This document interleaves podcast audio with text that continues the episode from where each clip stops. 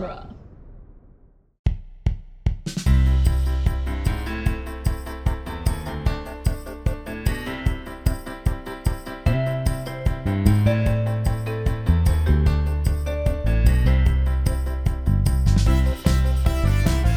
Everyone, and welcome to the Protagonist Podcast, where each week we look at a great character in a great story, except when we don't. I am Joe Dorowski, and this week we are hosting a Thanksgiving special. And joining us are returning guests Todd Mack, co-founder of the Protagonist Podcast. Welcome, Todd. Thank you. It's happy to. I'm happy to be here as always. And Todd and Todd Petersen, frequent guest. Welcome back, Todd. It's great to be back. Although back seems like a weird thing. Like I was always here. Uh, well, we uh, we're recording this just a little bit after we had both of you on for our Halloween special, and uh, this year being 2020, we wanted to remind everyone of some of the things that we're most thankful for because there's been a lot of strangeness in the world, and so this is just going to be an episode where we're going to run through some questions about works of fiction that mean a lot to us and we'll, we're going to take a little time to talk about what those are and why. And listeners we'd love it if any of you are willing to jump on the facebook page and share some of the uh, the works that you are thankful for. Um, so we created a list of questions to kind of guide our discussion. So i'm just going to uh, read off the first one and then maybe let's stick with uh, our uh, halloween snake pattern and go Todd Mack, then me, then Todd Petersen, and then we'll do the next question in reverse order. Okay, that sounds good. All right, so Todd Petersen or Todd Mack, sorry, ah, I just said read it off and I'm already messing it up. This is what happens when producer Andrew's not here to guide our our discussions. Um, that's what that's what you get for not resetting the entire snake pattern. Uh, the first question that we had is what is a work you're thankful for? Because it literally has changed your life in very concrete ways. Like you can point to this and say my life is different if i never found that thing. This is such an interesting question. Um and uh, so earlier you said work of fiction. I'm going to go with uh with actually not a work of fiction. That's so i'm fine. just going to Any- break any work. i'm just going to break the rules from the outset um, when I was an undergrad, I took a Spanish literature class called The Hero's Journey in Spanish Literature. And we read Joseph Campbell's The Hero with a Thousand Faces. And I know that that book um, uh, can be kind of polarizing. Uh, there are some people that consider it quite passe. Um, I was just totally blown away uh, by it. And it was really the first time that I felt like I could really uh, kind of see, I call it like seeing the matrix. Like I could see what was going on in stories for the first time. Uh, and it was so empowering.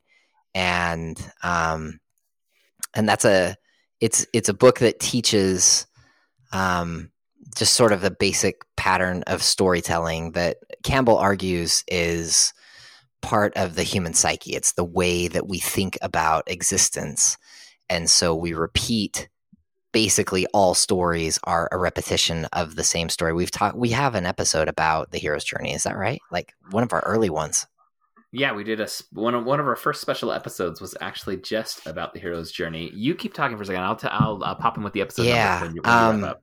Anyway, it was so empowering to me and we read a- we read a bunch of uh, of short stories and some poems and uh, some novels in that class, and I don't really remember any specific thing that we read, uh, except for that book.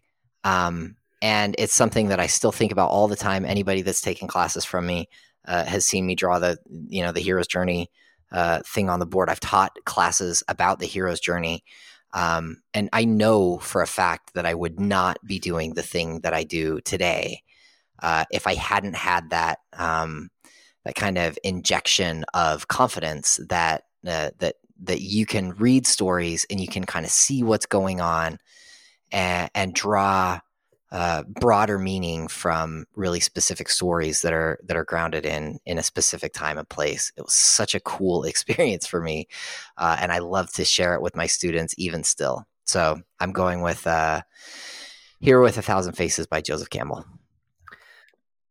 I'm so glad that you mentioned that because it was not on my list, but the minute you mentioned it, I realized that that that had had such a profound influence on me. I teach film, of course, So that kind of stuff comes up all the time in the discussion of film and it's part of screenwriting. And it's such a gnawing thing on me that I have a character in my new book who gets a copy of one of these Hollywood versions of the hero's journey and he uses it to sort of like map his own like inner quest. awesome.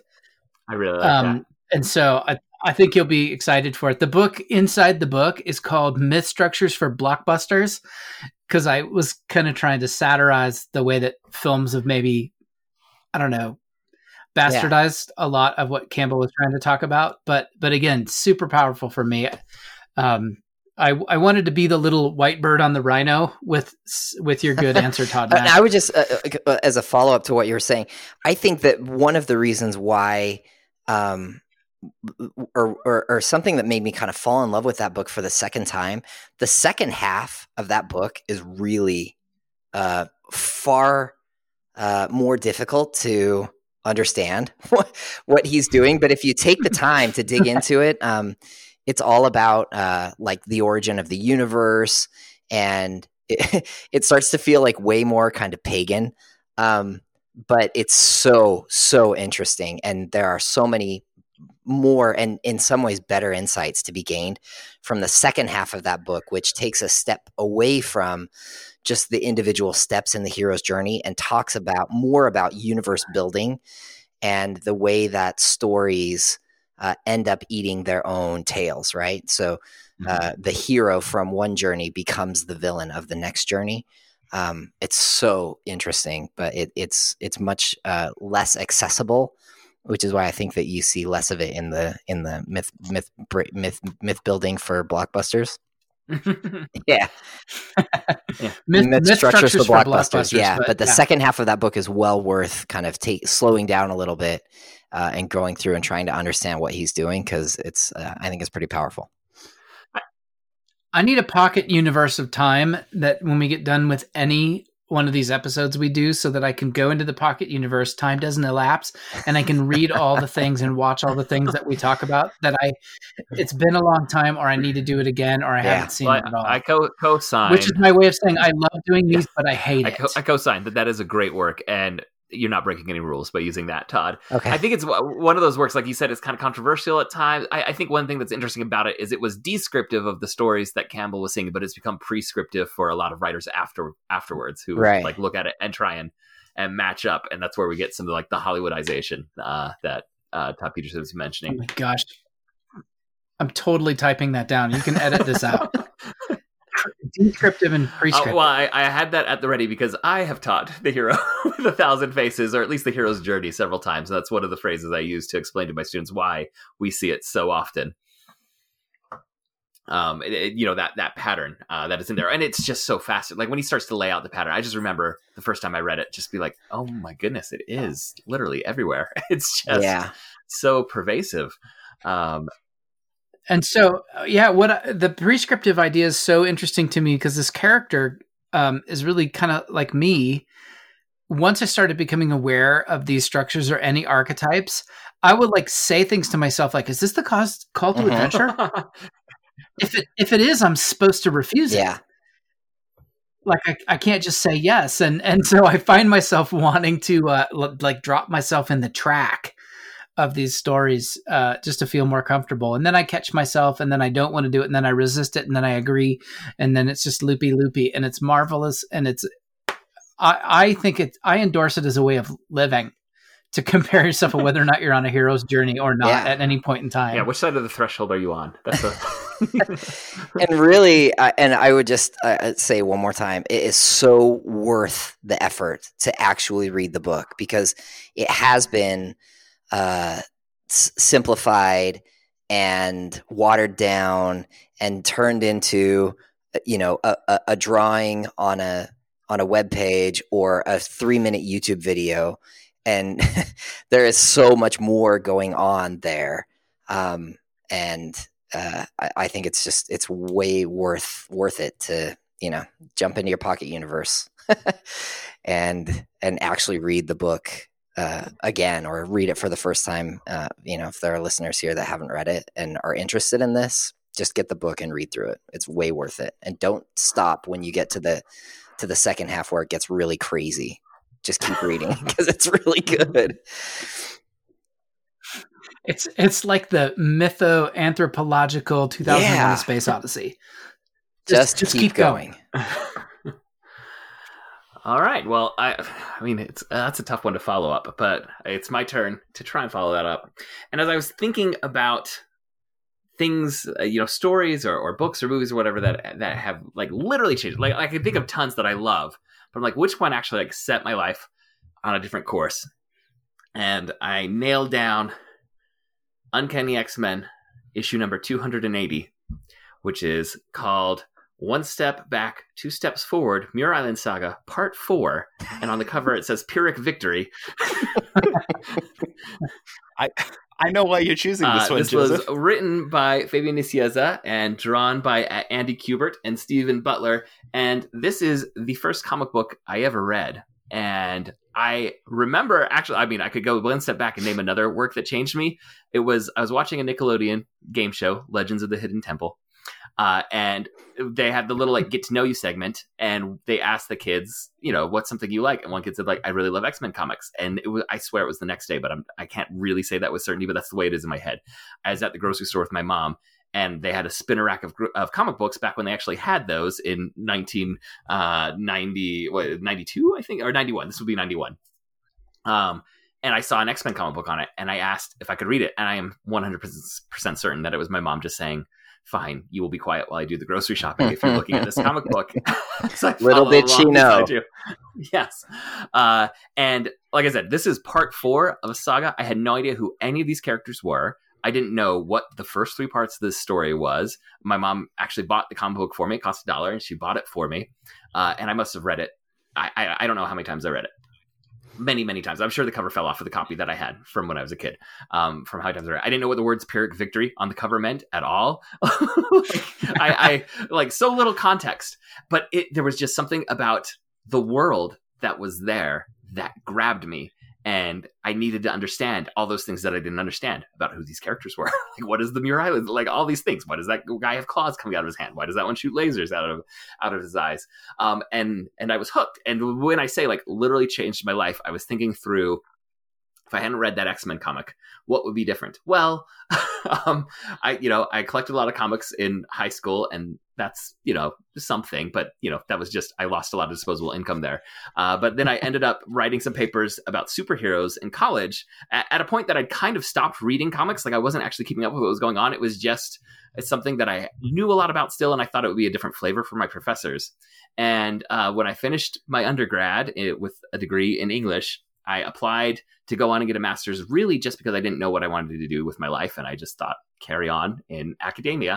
uh, and one of the professors who had taught my, he had team taught what had been my senior course, and I had written a paper on Spider Man in there. He stopped me in the hall and said, I saw your grad school application. If you get in and you want to write about superheroes, let me know. I'd love to be your thesis advisor. I didn't know who a thesis advisor was, what like I was so naive about what that meant, but like sounds great to have one. So I said yes. So then I ended up writing my master's thesis on superheroes uh, with him when I got in. And I was wrapping up, and I'm like, I don't know what I want to do. So I started applying to, to PhD programs, and I got into one at Michigan State to specifically write about the X Men. That was what was in my my proposal because at Michigan State they house the comic art collection. It's the largest comic collection in the world, and they have the Journal of Popular Cultures housed there. So they have a lot of pop culture themed studies. And the first day I was at Michigan State to uh, even before I'd gone to a class uh, in the parking lot of my apartment complex, I met my my wife. um, This is the greatest story of all time. and uh, so now, uh, years later, I am married to Emily. We have uh, four kids. Uh, I still write about uh, academically about superhero comic books. I edit essay collections on them. It has really shaped my life, and it all goes back to this one issue of X Men. Like as far as I could try and find what sent me down this path. Uh, it is Uncanny X Men number 280 is why I am married to the person I'm married to. I have the kids that I have, and I have the career that I have. that is an awesome story. I thought we were going to go from like this high c- culture thing to this low culture thing, and then it turns out to be like so life affirming. I, I almost kind of want to turn and run like uh, the Ralph Fiennes character in the Grand Budapest Hotel, and just just run for the stairs.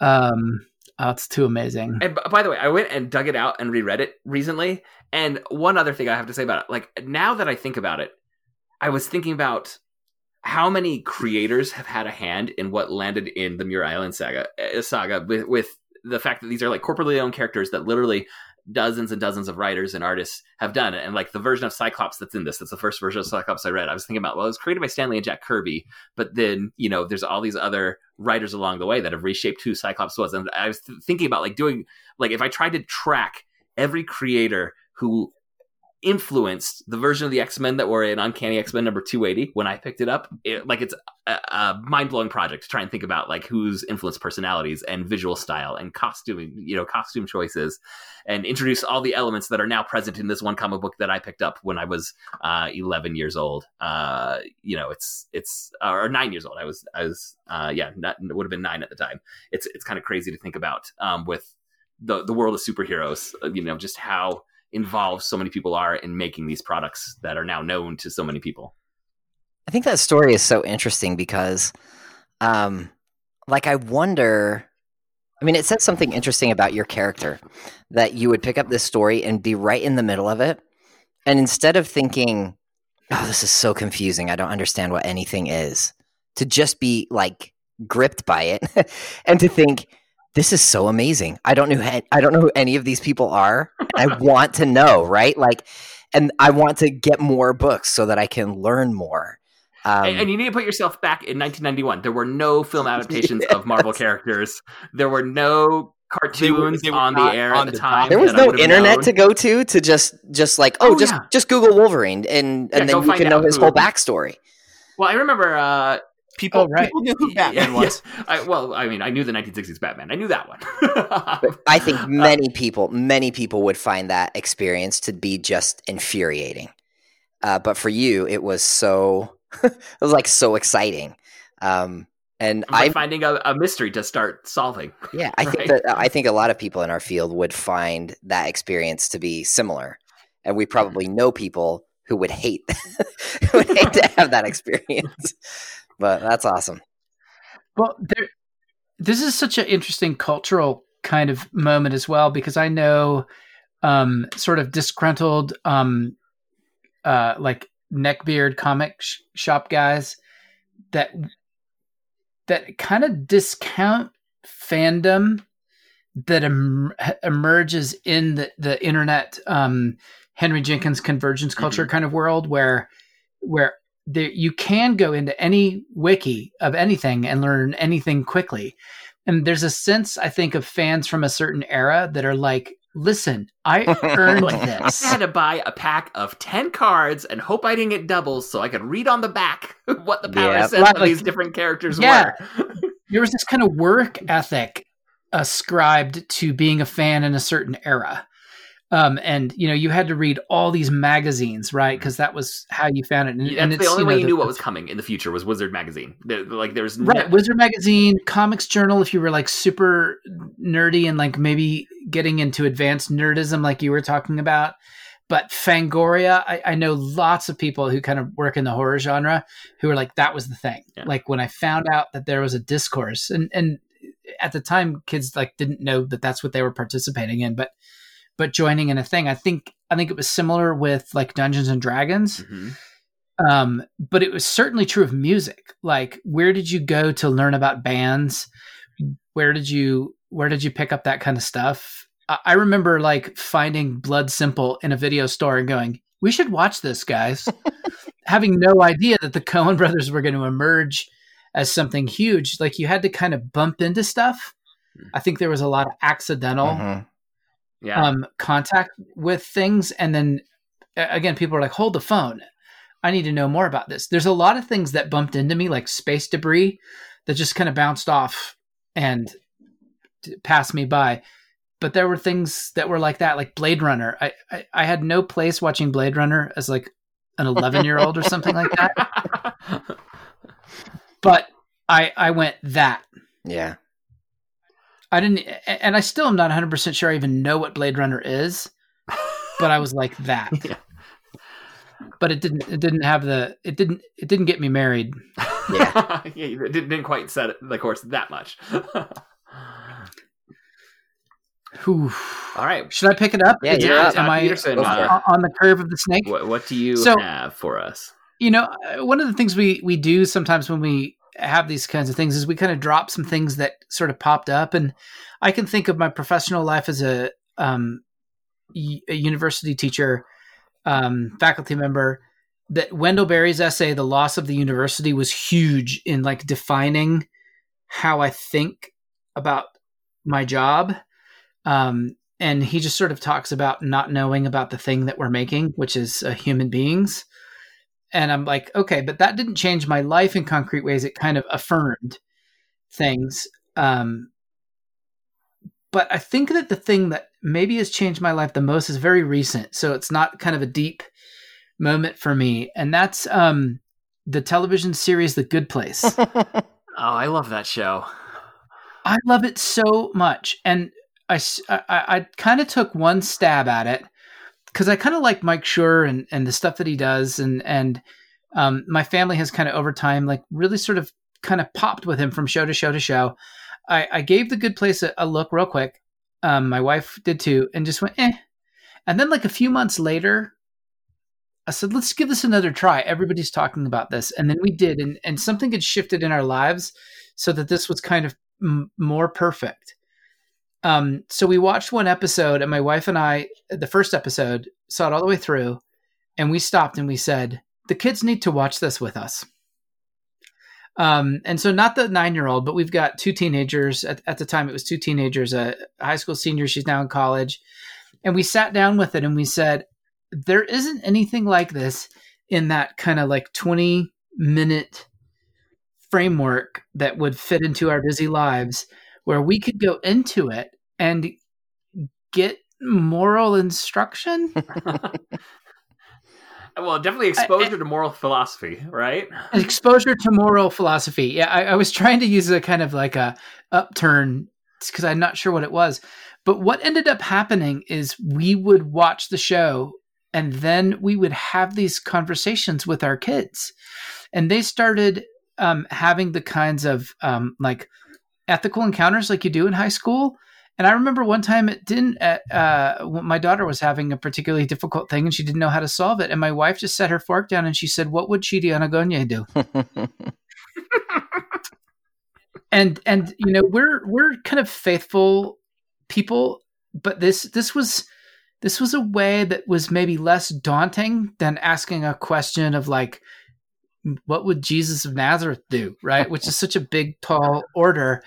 But but that we had an access point with Chidi, and then we started recognizing kind of like that this was functioning, you know, like Pilgrim's Progress or another kind of, you know, all these morality plays um, and stuff. I, I would have to say, being an English professor, that was the thought I had, and probably nobody else in my family was having that thought.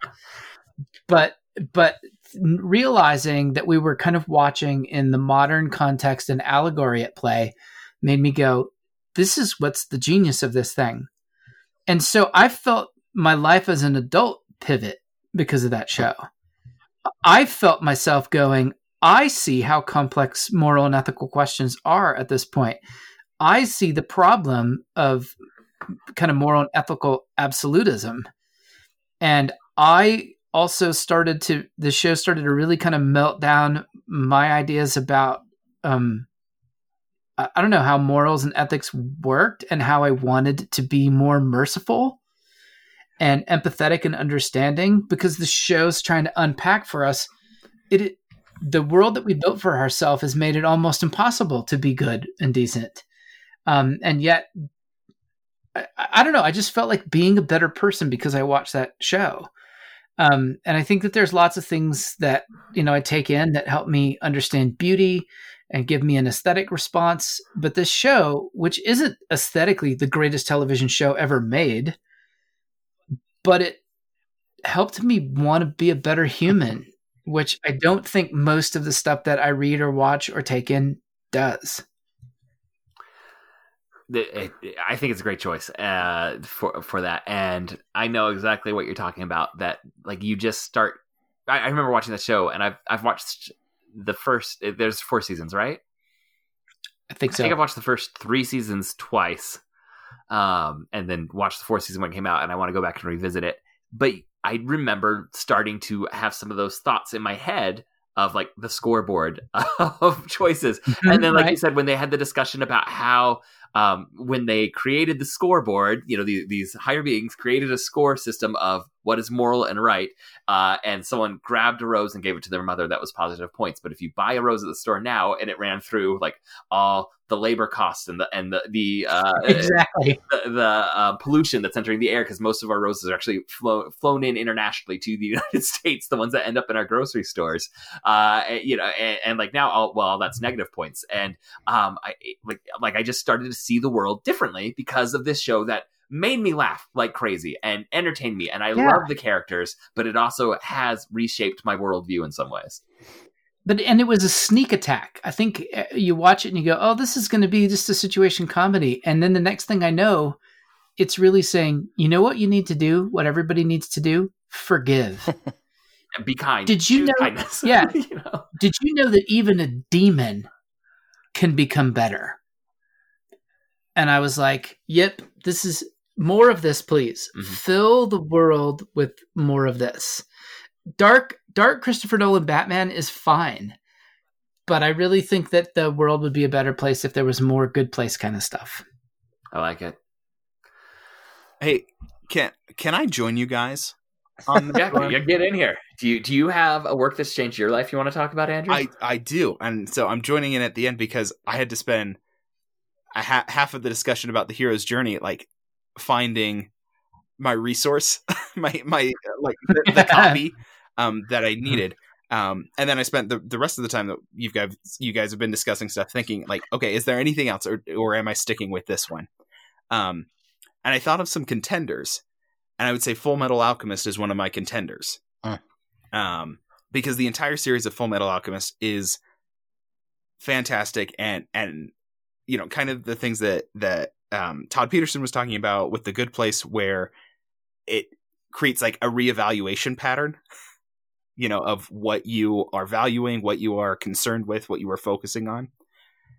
And i think full metal alchemist has definitely done that for me. And so it would be one of those things that i think of um, throughout my life as, as having a, a significant impact.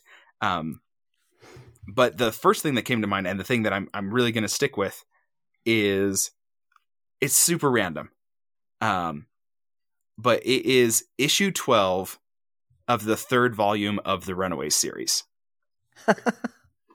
and it's actually just the first page of it. And right, it's go on. just the text on it. And All so right. this is back in 2009, right?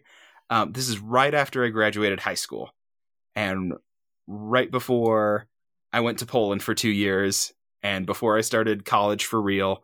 Um, and so it's a pretty like big transition point in my life. You're about to cross a threshold, if you will. Yes. A, a, a few thresholds were on the horizon. Um, and I have, I have, I have read and I own everything Runaways, right? And I always will. And this is one of the reasons that I will. A big reason is because it was one of the first comics that I like bought and collected. And weirdly, this issue is like, this is the most important comic book issue to me in my entire life out of thousands and thousands probably at this point of comic book issues that I've bought and consumed. And weirdly, it's actually the one where I don't know where it is in my collection because I've pulled it out of my collection and it's somewhere else in my house. But it's so important to me that it's not in my collection. Do you know what the text is? Yeah, I, I pulled up I pulled up the comic book resources archived preview from 2009. Um, so thank goodness for the internet, so I could find the the actual text. I Um, tell that to 1991 me trying to figure out who these X Men were. yeah, I've got, I've got some advantages on that. Um, and it's written by Kathryn Immonen, um, who doesn't do a ton, a ton of comic book writing right now.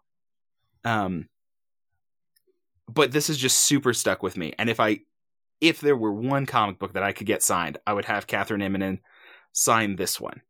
And so I'm going to read you guys the the text that's on the first page, um, because it it works without like context.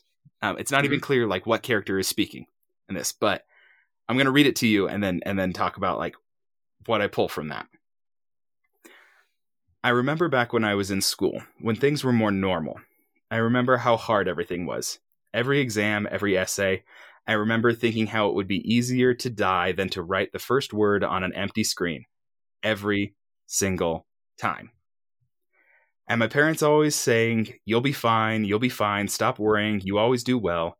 And I hated that they were right, and I hated them for being right every single time.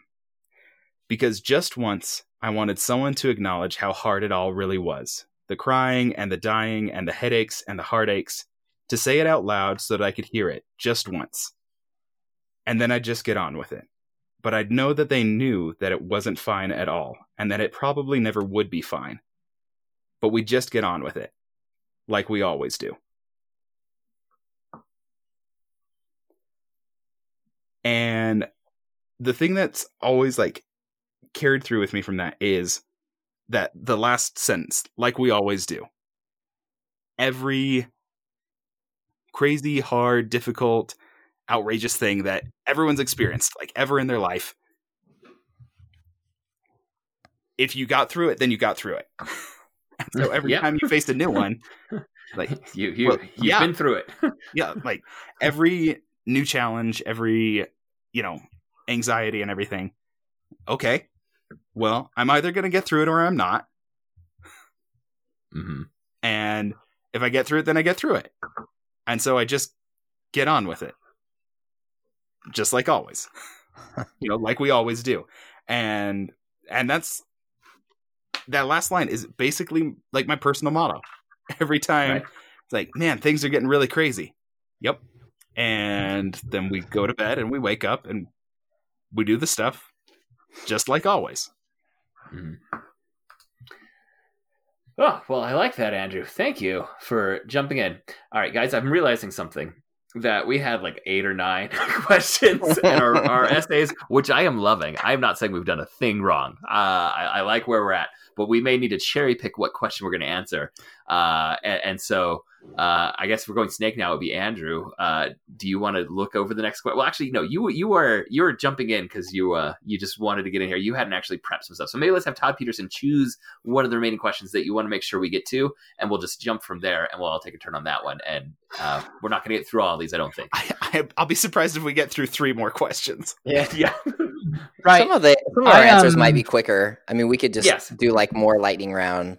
Yeah, at the end, maybe some lightning Things. rounds on some of these. Sure. That's that's what I was going to suggest. It's like I think the next question on our list is one that uh, I don't think will take as much exposition. hmm So I mean, maybe we could jump into it Yeah. and give it a try, and then um, I mean, the, because I think you know the ones about like the lesser known work. That's where I want. I feel like that it really want to open it up. Mhm. and Um, honestly, the the question about say something that totally changed your life. It's kind of a big question. There's a little more to fill in on that one. So it's fair that that one goes long. let's um let's go to something that I, maybe it'll help with the the thankful Mhm. um i want to suggest we go to who is someone that helped guide your tastes all right. and and then and then snake through that one and then if we do some lightning rounds on other ones i mean at least we'll kind of get to that does that sound cool Yeah, go for it. Um, so I this is an extension of the conversation that we had before, like finding a comic or finding a band, or um, I think that that individual people have had such an impact on me in various ways. It's one of the things I hope that I can do as a teacher as well. Like just be able to put something in play for a student, and then they go, they have a moment like the ones we just described like it like it pivots them in the universe into something else just by being able to have a great relationship with them uh or whatever so i've got i've got some new things like my graduate director brian evanson was really sort of profound but i want to go deep where i was kind of new on the last question and i want to go early. Um, there was a friend of mine uh, her name was shelly hedges in high school. And um, on one time once she said let's go we were living in portland. She said let's go downtown. There's this really cool movie theater i've always wanted to go to cinema 21 Um, and it was the alternative theater. I mean, it was like the when my mom found out actually that I went to a movie down there, she's like, "Ah, man, like that's where they sell heroin," and um, all, all of this kind of stuff. But but Shelly was the first one who said, "Let's go down there." And we went and saw a Jim Jarmusch movie. We went and saw Down by Law uh, by Jim Jarmusch, and it was because she was really one of these active investigators like she was getting me listening to all kinds of stuff like the cowboy junkies like um uh the violent femmes all of this other kind of like non-corporate stuff when it was really easy as a high school student in the 80s to just get swept up in hair metal to get swept up in um, large blockbuster films. But she kind of put me down this line by just saying let's go out and have these adventures um, in kind of like on the, the back side of Portland.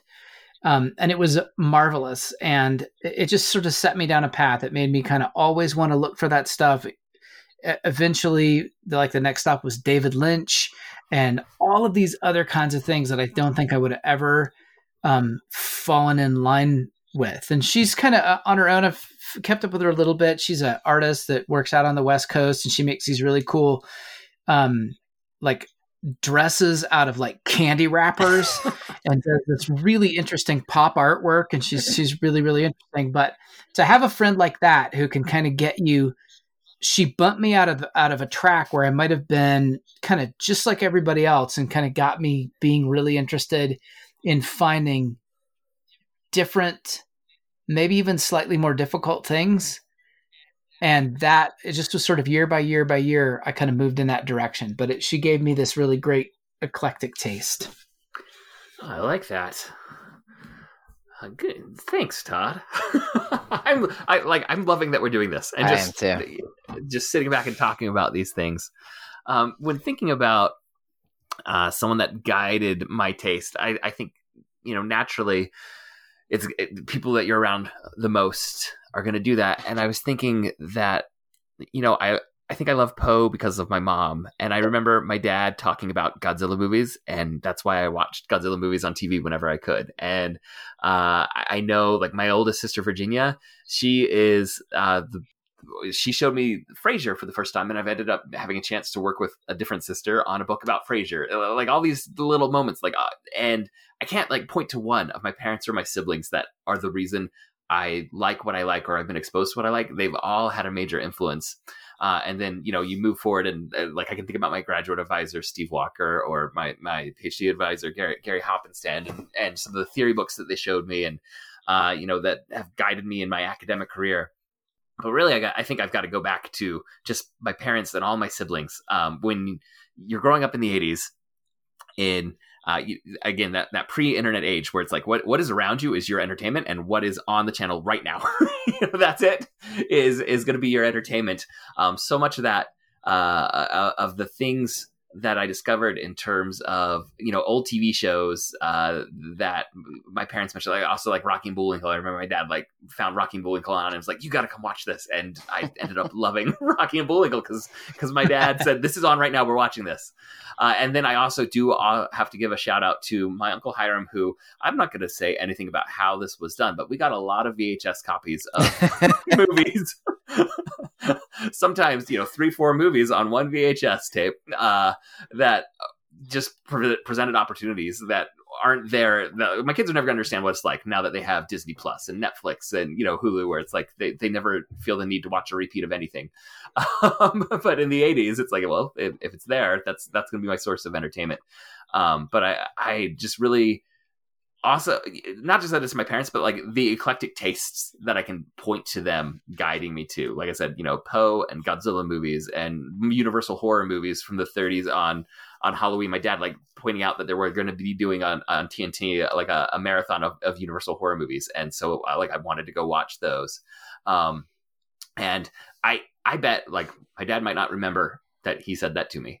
but I remember my dad mm-hmm. saying that to me, and that's when I discovered, you know, Bela Lugosi's Dracula and things like that. so I, I think for most people, they would say, "Well, my immediate family shaped an awful lot of my tastes," and I'm going there. But I just it would feel weird for me to say anyone else. Interesting. I try to be that parent. I do too. And maybe and and maybe that's a way of backfiring. I hope I not. I, I have that same concern. Oh yeah, I, But I, I- know I'm some things like- have been rejected because I was the one suggesting it. But the other day, I discovered my six-year-old staying up late after his bedtime. He was reading in bed, and he was reading a copy of 1982's official handbook of the Marvel Universe. And I was so happy. I had not pushed it on him. He had just found it on the shelf and thought it looked interesting That's and awesome. grabbed it. and he was reading about obscure supervillains that are never going to appear in any Marvel movie or anything like that.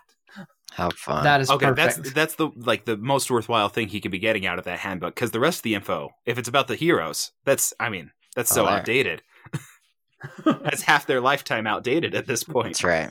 Yeah. But the but those villains who aren't going to show up anywhere, That's, That's all how they live on. Like, like any creator who's going to reach in and find them is looking at the 1982 Yeah. uh, official handbook of the Marvel Universe.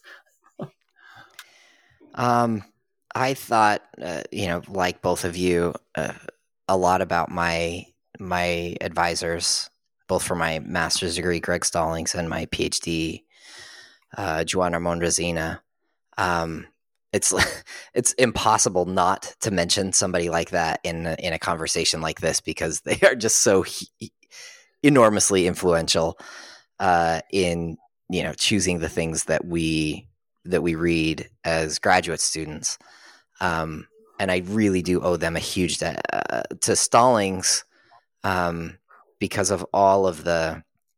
I took a class on film noir and contemporary Spanish literature with him, uh, and and really fell in love with uh, with all the all the noir stuff there. And Resina for opening my eyes to Catalan literature, which is just awesome and has been so um, so enjoyable for me. Uh, but I was I, I I I also thought back to when I was younger, and um, there were really two. I, I did a lot of reading in in two areas. uh, one was fantasy novels, and one was um, westerns, Louis L'Amour westerns, especially. Um, and I I know where the westerns came from. I had a neighbor across the street, Val Jackson, and he's an old cowboy from Kanab and a religion professor at, at Utah Valley University. And um, that guy was amazing and had read a lot.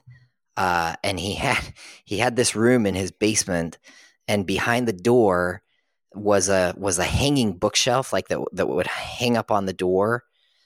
Uh, and so we'd go down in his basement, and he'd open this door, and there would be every Louis L'Amour novel uh, hanging behind this door, and and I would uh, I would I was just amazed by it. Um, and there was something about Louis L'Amour and the the kind of the aesthetics of the West um, and those heroes and their adventures that I was just totally captivated by.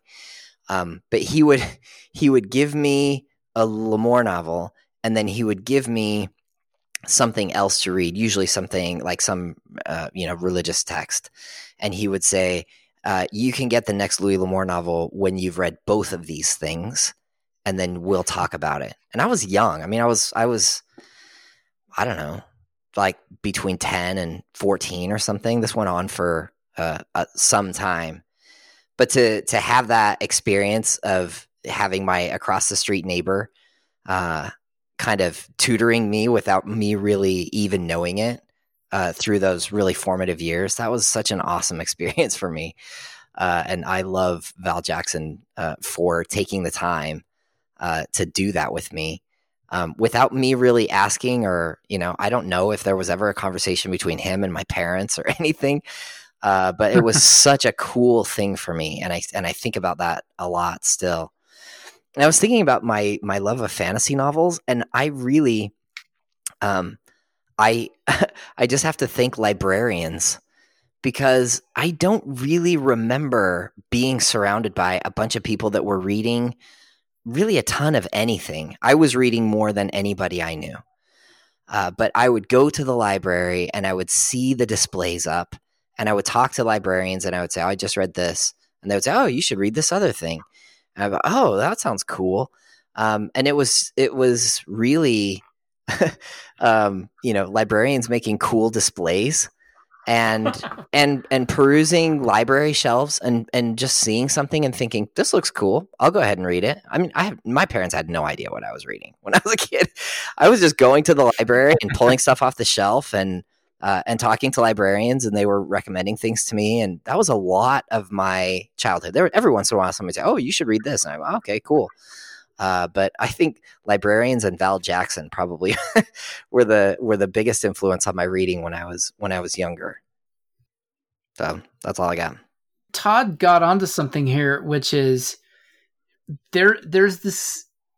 I think the theme or the through line so far in this episode is serendipity, right? Like there's these things that we we're all talking about, sort of coming upon them or stumbling upon them, um, and and the, they're transformative, and sometimes even you know like maybe coming at them against the grain, or it's it's not even what I would have been looking for. And I think, I mean, if we're going to talk about Thanksgiving, right, like being thankful or being acknowledging whatever all the stuff that the universe is going to bring to you that you didn't like go looking for but it just passed on to you or that, that it was given to you maybe even in spite of yourself.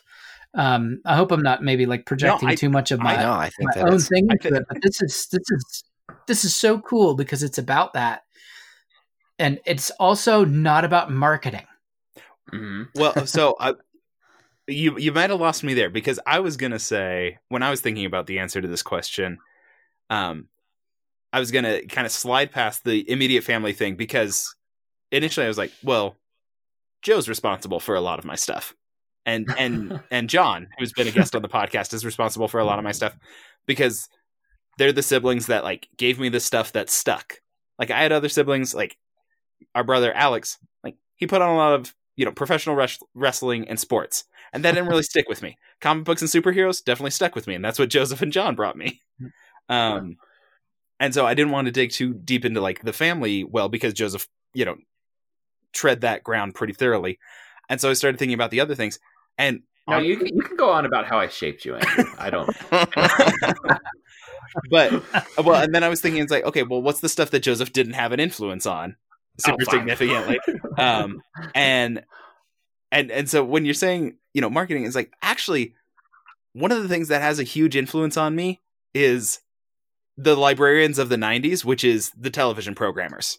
It's the people who were setting up the the cartoon block in the afternoon and the Saturday morning cartoons. And on Cartoon Network, there was Toonami on Saturday nights, and like that's why I have shelves full of manga. That's why I've watched anime is because some programmers said, "Well, what can we put on Saturday nights? Let's do this. Let's do some of this anime stuff from Japan. Let's let's just put it on for like two and a half hours, and we'll see what people grab." And like I saw there like they were putting on like a little bit of Dragon Ball Z before the actual Saturday morning cartoons. Like it was the pre Saturday morning cartoon with some Dragon Ball Z. And so like that was like my earliest exposure to anime. And then the Toonami stuff on Saturday nights. And I was like, I made a point of watching that stuff. And it like it got me into these things. That's what got me into, you know, picking up these these international flavors into into my experience, which were not something that was going to come from from Joseph um, or or John. I mean, John got into him as well. You know, kind of the same time that I was getting into him, maybe a little bit before me, but you know, that's kind of the the pattern for some of the stuff. Is like it's just what was on, and yeah. the programmer said, "Like here, like here, kids, eat all this stuff." And it's like, okay, well, this is what's on the table. So yeah, I'm gonna get like this is yeah. what I'm eating. Like this is what I'm consuming. And that has a huge impact on me, right? Like I watched Batman the animated series, I watched X-Men stuff, I watched all these cartoons, and then I watched, you know, all this anime, and it's what was there.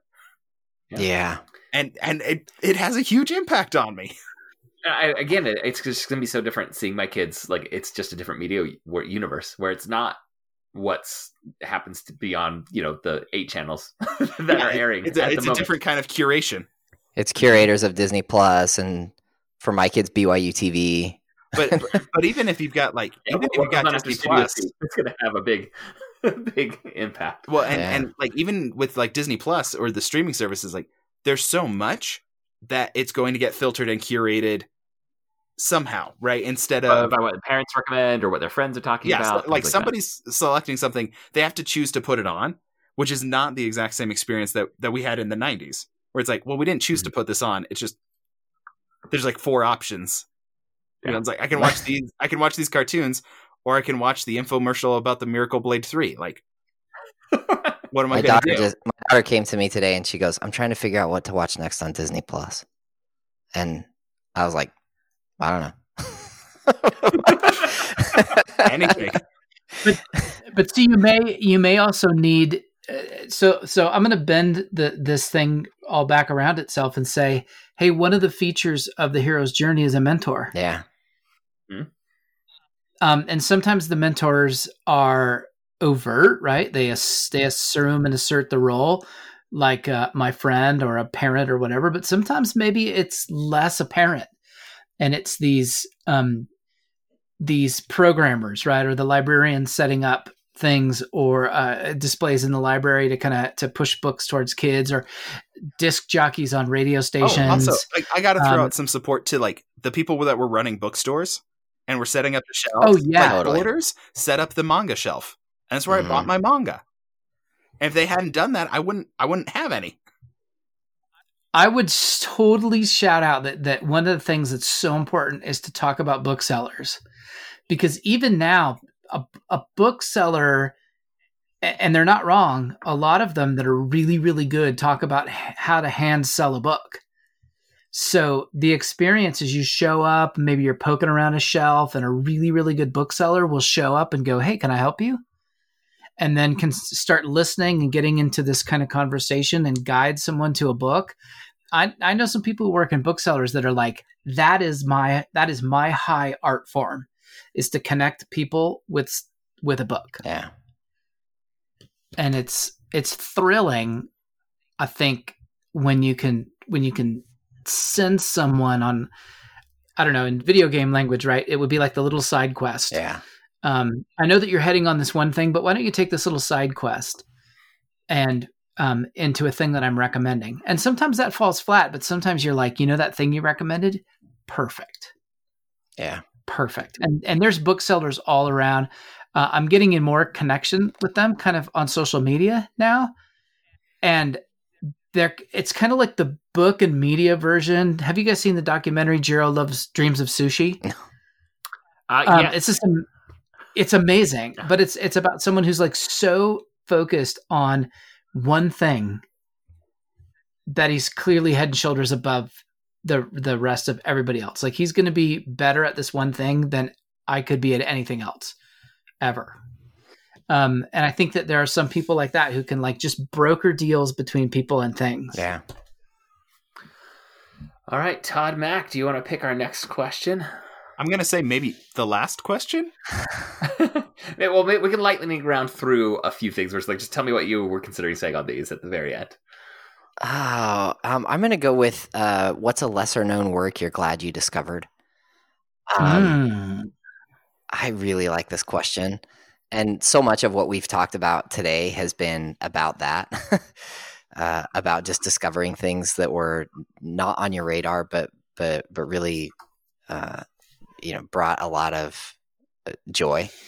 Um, so I I'm gonna cheat and give to one short. Uh, Watership Down. When we read Watership Down, that was I cannot remember a time when I when I had a more uh uh a, a, a more wrong expectation for a book than I did for Watership Down. I was expecting sailors on a boat uh, and having you know like maybe some pirates or, or or maybe like some kind of mutiny or something. I mean, I was I was picturing guys in like yellow slickers with big yellow hats on and stuff. And and I picked up this book and it was about rabbits going on this uh, incredibly epic adventure that covers like 200 yards of ground it was so good and so well written, uh, and the characters have stuck with me in such a powerful way. It was just, uh, it was such a delightful experience for me to read Watership Down. Um, so that's one, and then the other one is uh, there's a Catalan novel uh, called "The Time of the Doves." The the, tra- the the English translation is is usually translated as "The Time of the Doves." In Spanish, it's called "La Plaza del Diamante," um, and it's uh, easily one of the best novels of the 20th century, and certainly the the least appreciated. um, it's amazing, and uh, it's we we should do it on this on this podcast sometime. But it's a story of a, a woman. Um, she marries a guy, and he's a big jerk, and he's he really makes her life miserable. And so you're reading along, and it, it gives you that nice feeling of like, get man, that guy's such a jerk, you know. and uh, and she, you know she has every right to feel bad about her life because this guy has really made things terrible for her and then he dies in the Spanish Civil War. Uh, about mm, halfway through the novel, just maybe a little ha- past halfway through the novel, and you're like, "Yes, finally, she's free from the shackles of that man, and and she'll be able to, you know, make a new life for herself." And then she's even more miserable than she was before. And you realize that not only can other humans make our lives miserable, but sometimes uh, we can make our own lives miserable. and the and the whole last part of this novel is about her uh, learning um, learning how to love and learning how to trust people and learning how to be grateful um, and recognizing that so much of her own happiness really does lie in her ability to build relationships with people around her. And it's such a uh, it's such an affirmation of agency um, and and love um, like the like the purest kind of love she ends up meeting a guy who um, was injured in the war and is incapable of let's say romantic love uh, but really loves her. And um, the end of this novel it wraps up in about three pages at the end um, that are just like some of the most beautiful writing that i've ever read. Um, and i had no idea this thing existed until i started reading, reading catalan literature. Um, and now it's easily, easily one of uh, my favorite novels and really one of the best things um, that I've read. Like, full stop. It's so good and so little known.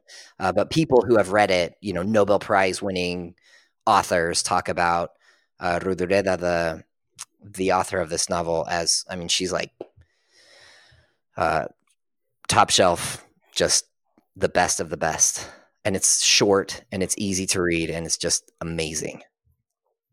So there you go. All right. Well, we will have to cover it on the podcast as you suggested. So look for that sometime in 2021 when, we, we get Todd back on uh, to talk about that. Um, all right. I, uh, similarly, I had two that I was kind of kicking around. I'll do one a little more in depth and then just quickly hit the other one. Um, have either of you, or I guess Andrew's around, have any of you seen a British sitcom called Miranda? No. Mm-mm. No. It stars Miranda Hart, and uh, this is one that my wife introduced me to, and one of her friends uh, from work had recommended it. Um, and so, like, there's the chain of sequence that land, landed with me watching this, and it's a BBC sitcom, so you know, there's some elements there. It's it's a lower episode count, it's a lower budget seems to be involved, but I just laughed so much watching this this show. And Miranda Hart is the creator of the show. She plays the character of Miranda, you know, which is a sitcom version of herself. Um, but the actress Miranda Hart is very tall. She's six foot one. and she just feels like like she had like a comedy routine. She had a comedy radio show about like just how awkward she always feels about everything, and, and both because of her physical size, but then also just she doesn't feel like an adult. you know, she, she's in her thirties. She doesn't feel like she's actually a grown up. Uh, she doesn't know like every social situation becomes awkward uh, for her, and uh, it got turned into this sitcom series, which ran for uh, I think only three three series, as they call it uh, in in England, um, and I, I think they're all available on Hulu. That's where I was watching them, but you never know with streaming services if it's still there. Uh, but it's just called Miranda, and uh, it has some really traditional sitcom premise, you know, pre- uh, premises about it, where like there's the will they, won't they, with a, a best friend that that's always around, uh, and uh, and then she's uh, you know she's got a mom who's disappointed in her and is always giving these these barbs to her, you know, in, in her direction. so in some ways, it's a really classic sitcom. In others, it's different. Like she breaks the fourth wall, like so like she'll stop and turn and address the camera, and she'll she'll have monologues with just madness happening around her that are just hilarious uh, to watch. And I just gained a real appreciation for um, that blend of something that's familiar with a lot of the sitcom tropes that you know, but is also you know different enough that it feels like something I I wouldn't see on American television, and I can't think of anything that quite lines up with it perfectly to try and say, oh, it's just like this other show. It's just something I really liked uh, from the first episode on, and we binged the whole thing pretty quickly um, once Emily had introduced it to me. Huh. Miranda. Oh, and then the other one is uh, that I said I was going to do a quick hit on. Uh, it's on Apple TV, and I will warn you, uh, there's a lot of f bombs in the show, but it's called Ted Lasso, and you may have heard of it because it's gotten some buzz on social media. Uh, and it's Jason Sudeikis playing his character from the old NBC sports commercials from like 2010 about an American football coach going to England to coach soccer. to manage a soccer team and has become a full sitcom for Apple TV. But the way Ted Lasso gets played, he is just endless positivity and optimism. Like all the swearing is coming from the football players that are around him and uh, other characters around him. But it is really like it's these 10 episodes that are about how much being a good person and optimistic can change the world around you and and can make people better. Uh, and uh, it's it's uh, i was just very shocked at how charming this show which again has a lot of f-bombs in it coming from the, the football players but they're said in a british accent so it's not quite the same. Uh, British swearing isn't swearing. um, uh, but so major content warning as far as language goes. Uh, but the overall message is just be a good, positive person, and your life and other people's lives are gonna be better. And I think we need more of that going on in the world.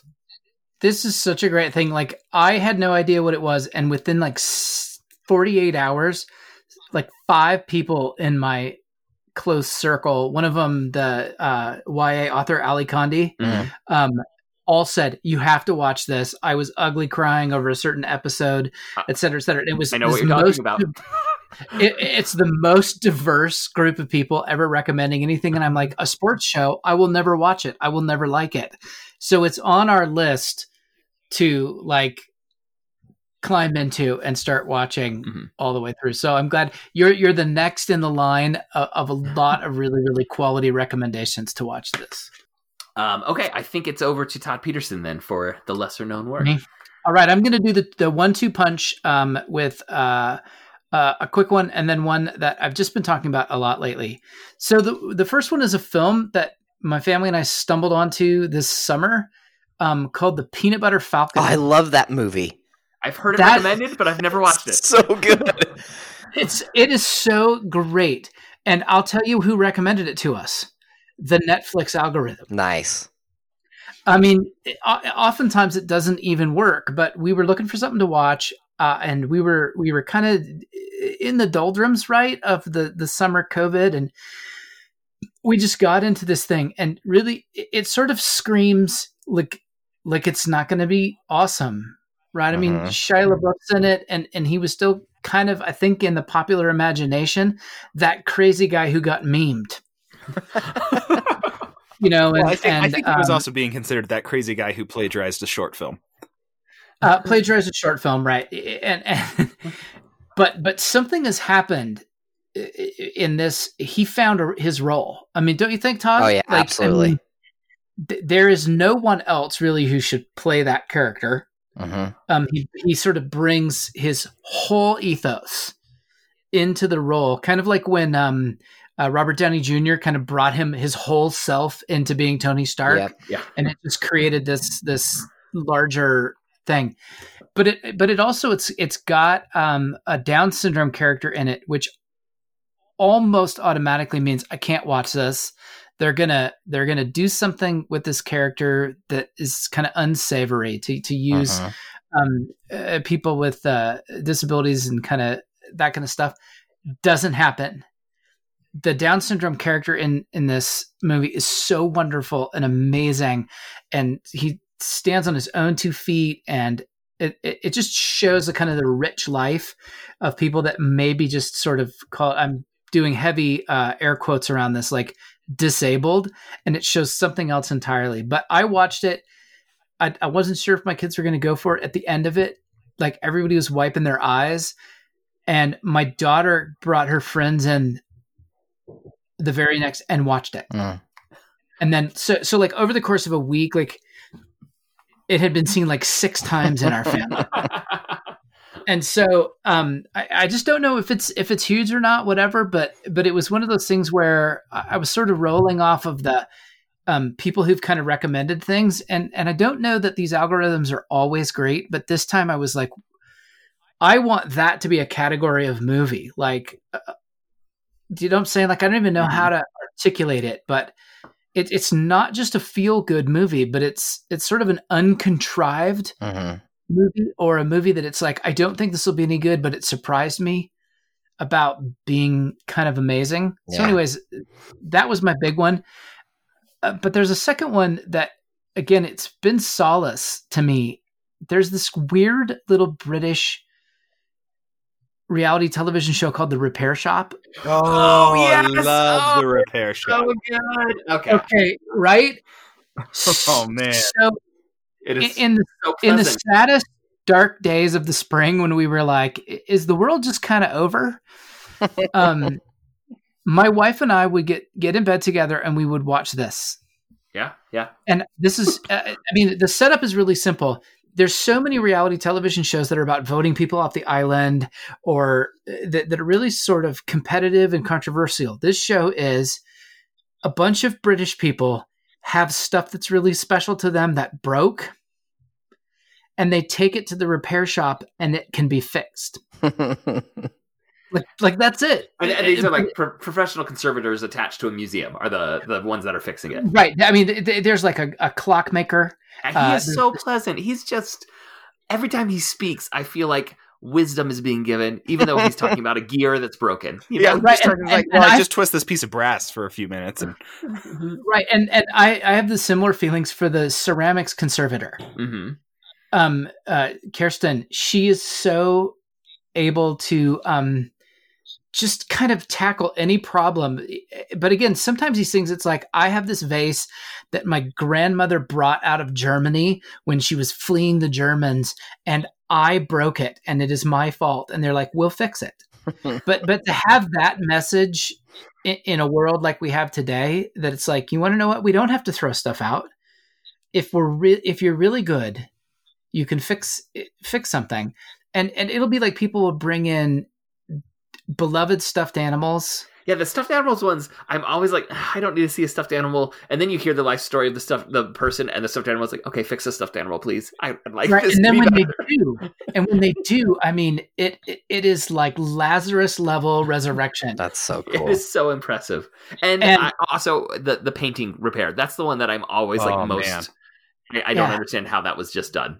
but but as a way of saying we know what reality television is which is usually and you know i wrote about this a lot in it needs to look like we tried like i just felt like it was reality television was this like empty sector of the human soul this show isn't it's it's it- in line with things like the british baking show and whatever No, where but it it's just not even competitive, and so you, nobody has to lose. right. Right. That's the whole thing. It's amazing. It shows that you can structure a narrative based you can create the kind of things that are necessary for a story just to like how are they going to fix this clock? It's so important. Like and you just felt it, but it was soothing. And again, so little that feels really really moving is also soothing. Yeah. And so I don't know. I, I'm so glad that you all know about it. I don't know that tons of people know about it, but I'm positively evangelical about this show. It's on people are like, I'm Netflix. It's on Yeah. Netflix. Okay. I have not seen it. and my my wife is is like a deep stalker. Like she's been following uh Steve and Sherston's Instagram account and she just Now there are there are seasons that have aired in England that have not been brought over to the U.S. Netflix, and I keep Correct. waiting for a new season to drop. On and they're going to bundle them up and they're going to get us I was just informed by my, by my wife that they um just recently shot the Christmas show Um, There's going to be a so that- Christmas show That, Oh. There's yeah, there should be all packaged in. with with all the special Christmas items. I hope so. Oh, that's awesome. But- but but I think if we boil it down to, I love the fact that there's a television program that's sort of basic motto is we don't have to throw things away. We can fix them. And and that's the message that I want. And and I, I really wanted to bring it up for this Thanksgiving show because that's what I want to feel at Thanksgiving. yeah. No, I, I I love it. That is such a great choice. I'm glad you said that. Um, all right, should we lightning around a few of these other questions that we Yeah. had? Wait, wait, in- wait. in Let me the- let me bucket? briefly Oh, like hit my. Oh, yeah. Um, yes, your lesser known work yeah. that you're so glad you've discovered. I don't know if you guys have heard of a little thing called Grand Hotel. Uh, I'm very happy to have had Grand Hotel in my life, um, but also the Amelia Peabody novels. Um, those are both thanks to the podcast, and hmm it's fantastic. Um, but my serious one, there's no way anybody's ever heard of Scamper the Penguin, but it was. oh, I love Scamper the Penguin. Oh, you know Are Scamper kidding the? Penguin. Okay, Of course know- I do. I've got the DVD, so I can show it to my kids. But like, it was one of the VHS tapes that we had as a kid, and my mom would put it on all the time. It was like the go-to.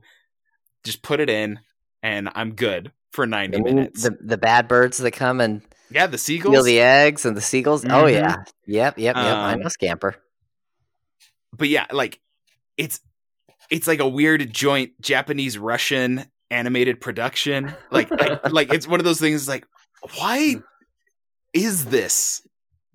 Yeah, like wh- how did this happen and how does it exist and fortunately they made dvds of it i've got the dvd copy so the vhs which was totally burning out um, and like losing its color um, could be replaced with a dvd and now i get to show it to my kids and like and it's great i love it scamper the penguin it's a fantastic thing it's never going to be on a streaming service so like I mean, So try go to find Andrew's it house if you wanna watch it. Yeah, like it's it's not going to be easy to track down, but I love it. I love Scamper the Penguin. There's little songs.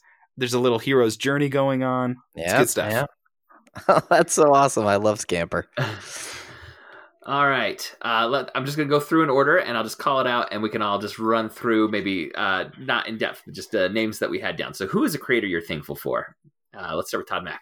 Um, I'm going with the Catalan author Jaume Cabré. He was the first uh, author that I met that was like a legit author, and he's so nice. And it was just so cool for me to see, you know, a real person that's a real, really good author, um, and to have a relationship with him has been really cool.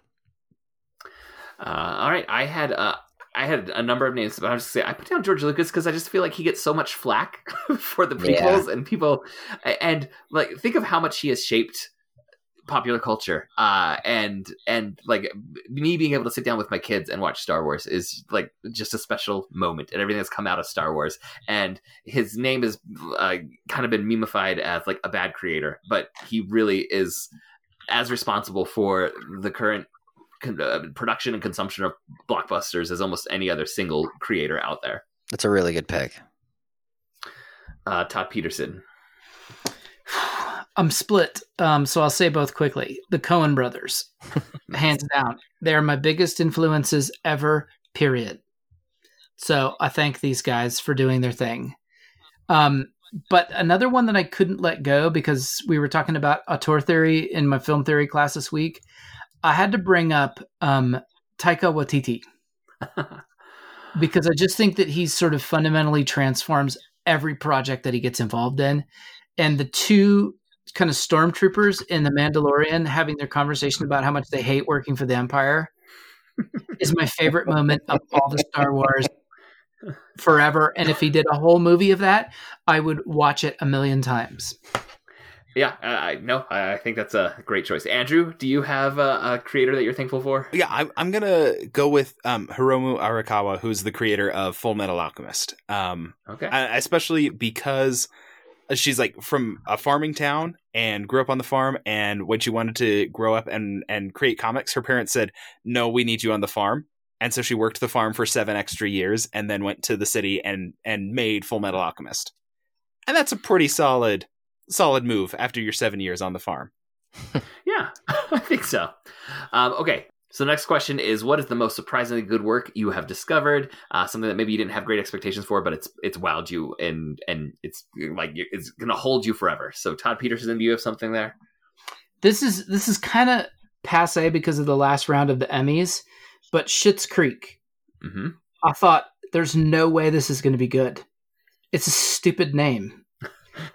Um, and then I started thinking, yeah, it's like those other things like the Barenaked Ladies or the Crash Dump Dummies, which are also strangely Canadian with like really bad names, but I, I kind of like what's on the back end. But again, it fits into the theme of what we were talking about. It's so much about being good, about how you can change and develop. I love it. I just I love it so much. And when it was over, I was so sad because I couldn't watch it again. It I wanted to have it wiped from my memory so I could start over. All right, Andrew, I'm going to get to you in a second, but I because he said it was about the theme of being good. I just want to get in with mine because both of mine actually hit this, and I didn't realize this was a theme we were building on and what we're thankful for. But the Paddington movies, Yes. Oh yeah. Yep. I, I those movies have no they. There's no reason they should be as magically perfect, absurdly perfect, but they are, and it is so wonderful. It's like watching a hug the entire time. Uh, It's and- like the Babe movies. The Babe movies are in that same space. Yeah. And then the other one that I had down here, and you mentioned Taika Waititi, is Jojo Rabbit. Like I was like, ah, is this gonna work? Like you hear the premise of Jojo Rabbit about uh, a Nazi youth, and it's like, mm, It's amazing. how's this gonna go? And it goes so well. It is so amazing, and it it rides the line that a lot of literature and movies and TV shows that try and deal with the Holocaust. There, there's, uh, there's what uh, Art Spiegelman sometimes called holokitsch, which he feels is like becomes emotionally manipulative about it. Somehow, this manages to just avoid that. I feel like. Uh, Andrew, do you have something you want to throw in for a, a surprisingly good work you've discovered? Scott Pilgrim versus the World. Um, I did like, I didn't know what to expect going into that movie, and I didn't have like huge hopes, but it became one of my absolute favorite movies, and and at times has definitely been my absolute favorite movie. All right, So good. uh, Todd Mack, do you have something here? This is such a, an interesting category for me because um, there are, I mean, like the thing that comes to mind is a thing that everybody's going to say, How could you possibly have been surprised by this? Because everyone on their dog has said that it's the greatest thing ever. But the Great British Baking Show, I love that show so much. And I did, not, I did not expect to love it as much as I did. Um, but I, I have a daughter that's really into baking. And Oh, me too. It, And it so- can, uh, it can be big. so I, you know, I'd heard all of these people, and sometimes I have every once in a while I have that rebel streak where everyone says this is the greatest thing ever, and I'm like, yeah, whatever. It's really not that good, and I'm not going to to partake. uh, but anyway, I just pulled it up one day, and then like four hours later. like, oh my goodness! I think it was when one of my kids was in the hospital, and I was just binging Great British Baking Show and thinking, "This is so so good." Uh, I love that thing. So Great British Baking Show. I would bet even money that my wife is watching it right now. um, all right, uh, another quick lightning round. What is the work that feels like home to you? I think uh, who wrote this question? This wasn't one that I put down, but I loved it when I saw it. oh, did I add that one? I don't know. Oh, I think I did because you know Thanksgiving is about you know over the river and through the woods, mm-hmm. home and stuff. Um, yeah. Oh, for me, it's anything written by Louis L'Amour. Like when, as soon as I, so the first Louis L'Amour book that I had, it, um, th- somebody spilled, probably me, because it was my book, uh, maple syrup on the book, and, and so I still have that book, and it still smells like maple syrup, like twenty five years later. um, and there are just so many so many memories and like sense memories associated with those books like those old bantam paperback books where the pages are kind of falling out and for me to like go in a used bookstore and pay a dollar fifty for a uh, for a louis l'amour book there's nothing that just takes me back to my childhood and makes me feel more at home reading than uh, than any louis l'amour book You know, an early version of Proust's In Search of Lost Time. It was about a Louis L'Amour book with maple syrup on it. yeah and he just switched it to Madeline so it would be more relatable. yes absolutely Uh, Andrew, can you think of something that uh, feels like home to you? Um, it's really hard because in the last few years I've gone back to things less and less. Um, except that now I'm reading books to my kids at night. Um, and I've been reading Redwall books, um, which is a series oh, that good. that I loved growing up. And so that's close, but it's so different because I'm I'm like presenting it instead of Mhm. like settling into it. It's like, no, here's for you. And so it's, it's a different experience, but I'd say that's probably the closest thing for me. All right. Um, I had a few on here, uh, and it's uh, a lot of things that are just like part of my, you know, I just have memories. And I ended up choosing one that I actually haven't, I, I didn't watch as a kid, but I remember my parents watching Cheers. And then I ended up having the chance to work with my sister Kate and, and work on a book about Cheers. And so it, it was on a lot, uh, you know, as I was doing it. But uh, just hearing the theme song from Cheers, I actually can still have memories of my parents uh, in their room and like hearing that theme song coming out of my parents' room. Uh, and, and so I'm going to go with Cheers. Mm, good. Is it me? Yes, Todd Petersen. I've got two. One of them's an old home, and one of them's a new home. Uh, the first one is The Incredibles. Mm. Um, we our first home that we ever bought actually was a mid-century modern home that looked like the Incredibles house, and I had students that actually called our house the Incredibles house.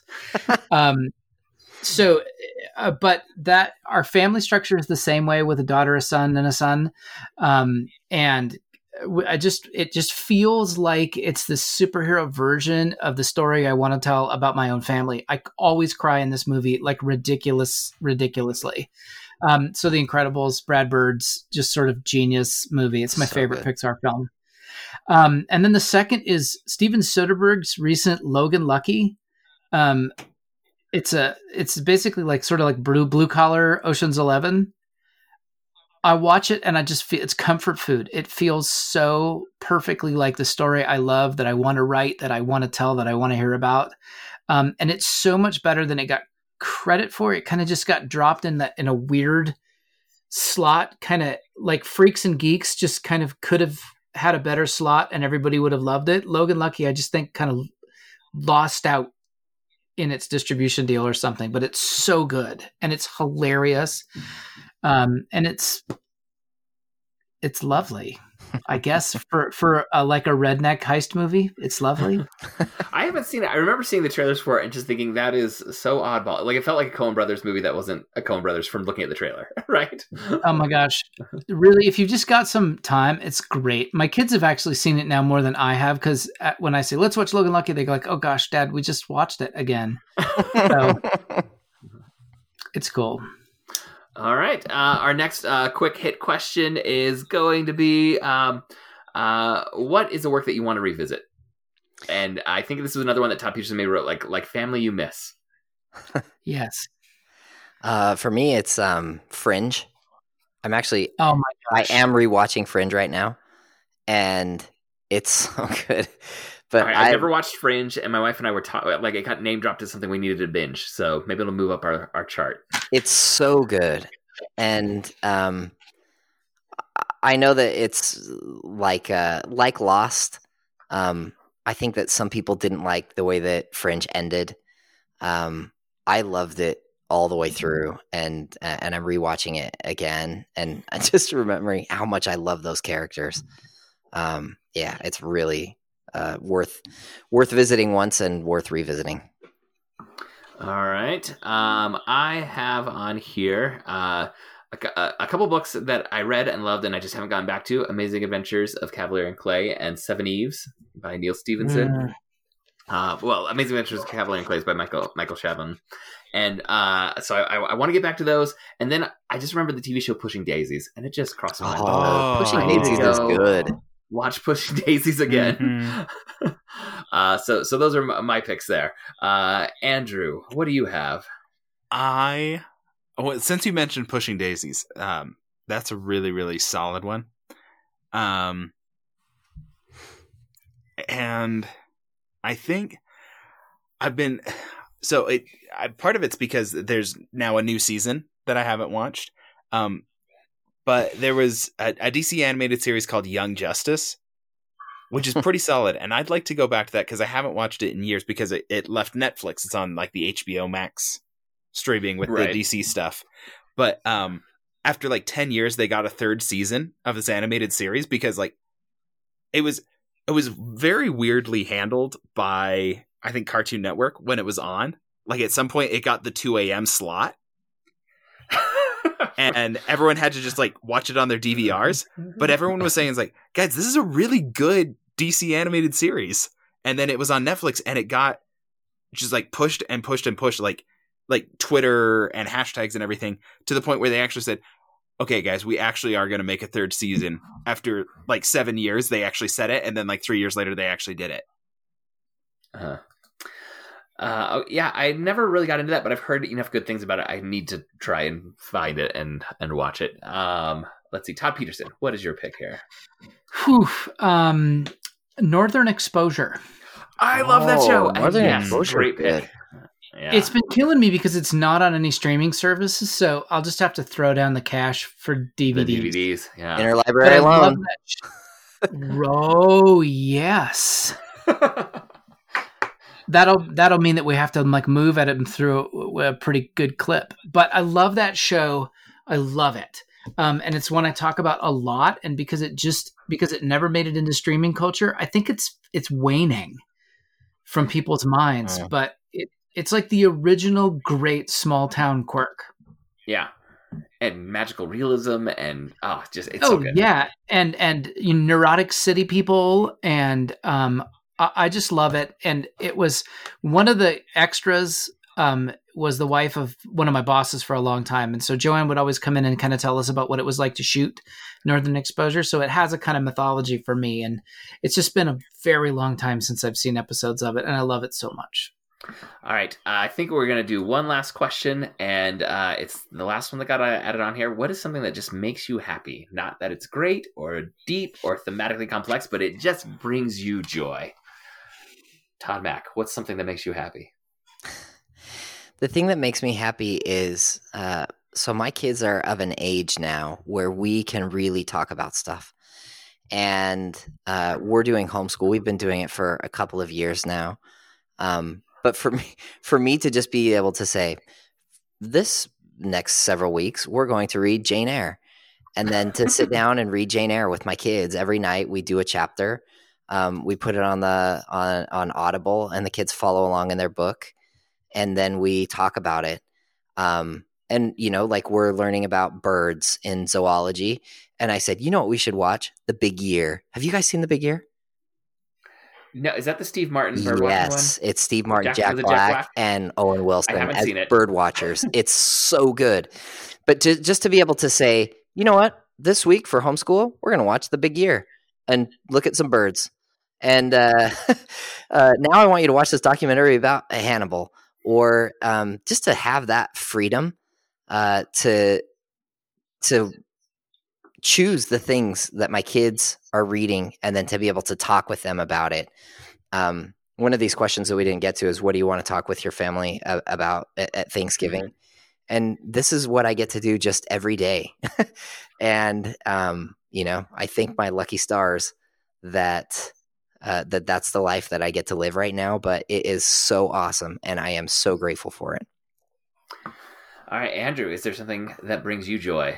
Um, uh, well, Todd talking about his his family made me think about how happy I am anytime I see my two kids like when they have playtime or or time where it's like you know this is not structured. We're not telling you that this is what's happening, um, but we give them options. And when they choose books or they want us to set up their reading space, which is putting a blanket on the floor with a pillow.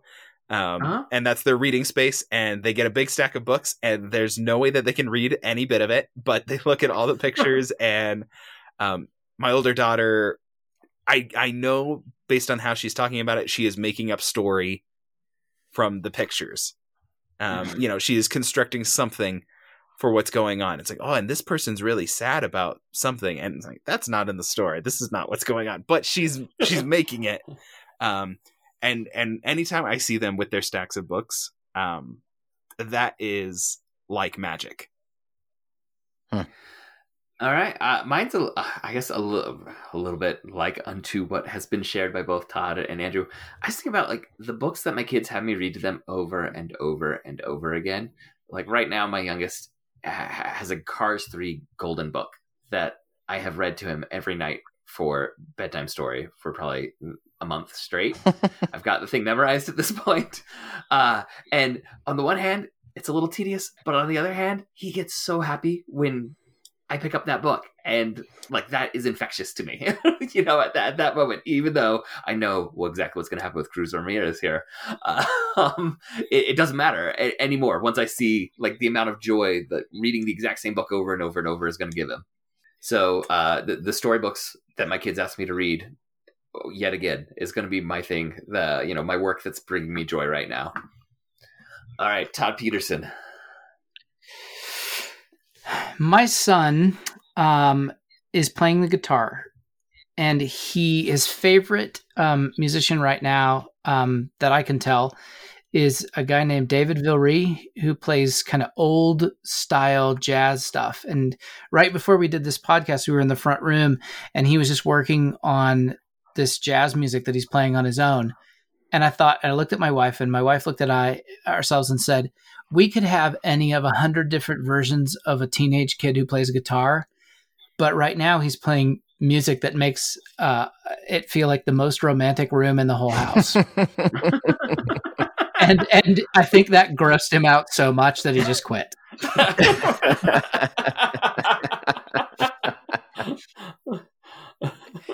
but but it, it's he's actually he's really quite good and i'm hoping in our little tiny town i'm going to be able to find some kind of instruction for him because he's he it, it's really marvelous. All right well thank you for coming on to talk about the, the works that you're thankful for and the things that make you happy. I think a thread that started to crop up is those works that just kind of are about good people who want to make other people better. like I started to see that uh, happening, and uh, that's not where I knew this was going to go, but I think it's where we landed, and it's something that maybe we we all just a little need after a, a rough 2020 that's had a lot of stress uh, added onto us in the world today. Um, does anyone have any final thoughts before we give a full wrap up? I hope that this becomes like a regular Thanksgiving feature because there's not enough stuff. Thanksgiving is a marvelous holiday, maybe because it doesn't have all the accoutrement um, that the other holidays do. But it, I think that this podcast is, is it makes me want to have these conversations with my family during the holiday instead of talking about crazy. Yeah. I, if it inspires anyone to do that, I think it's been worth uh, sitting down for an, an, hour and a half and recording this episode. Sorry it went a little long, listeners, uh, but hopefully you enjoyed it. Well, thank you all uh, again for downloading this. Thank you, Todd and Todd and Andrew, for being here. Uh, for show notes and links to all the other great dueling genre shows, you can go to duelinggenre.com. Also, please subscribe to the Protagonist Podcast in your podcast app of choice and please leave us a review. That really helps us out. We would like to thank Nick English, who designed our logo, and Scott Tofty, who composed our theme music. If you enjoyed this episode, you might want to go check out episode number 22 when we talk about the hero's journey, or number 81 when we talk about Watership Down, or episode number 223 when we talk about the good place. Uh, you can reach us by emailing feedback at protagonistpodcast.com. We're also on Twitter. You can follow at protagonistpod or at Jadarowski, and our producer Andrew is at Disminute, and our Facebook fan page is facebook.com slash protagonistpodcast. Uh, Todd's, do you have anything you would like to plug? I got nothing right now. Um, I'm shameless, but my uh, my press will be so thankful if I do. Um, January 5th, I have a new novel coming out. It's a it's a fun kind of uh, crime novel set in national parks about antiquities theft cultural appropriation and all kinds of uh, marvelous things like that. So um, buy it uh, at an independent bookstore and uh, help support uh, those folks who've been hit so hard with this uh, COVID economy. Um, like we were talking about earlier, bookstores are so important, and we can we can do a little bit to help by uh, maybe not using Amazon and, and using a local bookstore uh, yeah, thank you, and uh, I hope the book release goes well for you. And thank, thank you, you, listeners, for downloading this episode. We'll be back next week to discuss a great character and a great story. So long. So long. Awesome. It was so long.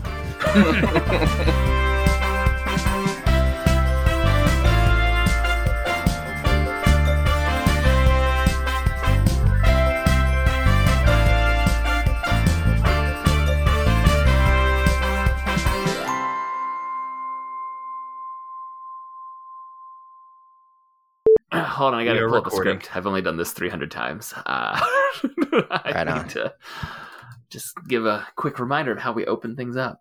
It's a crutch. Yeah, it, it is. And I'm going to use it.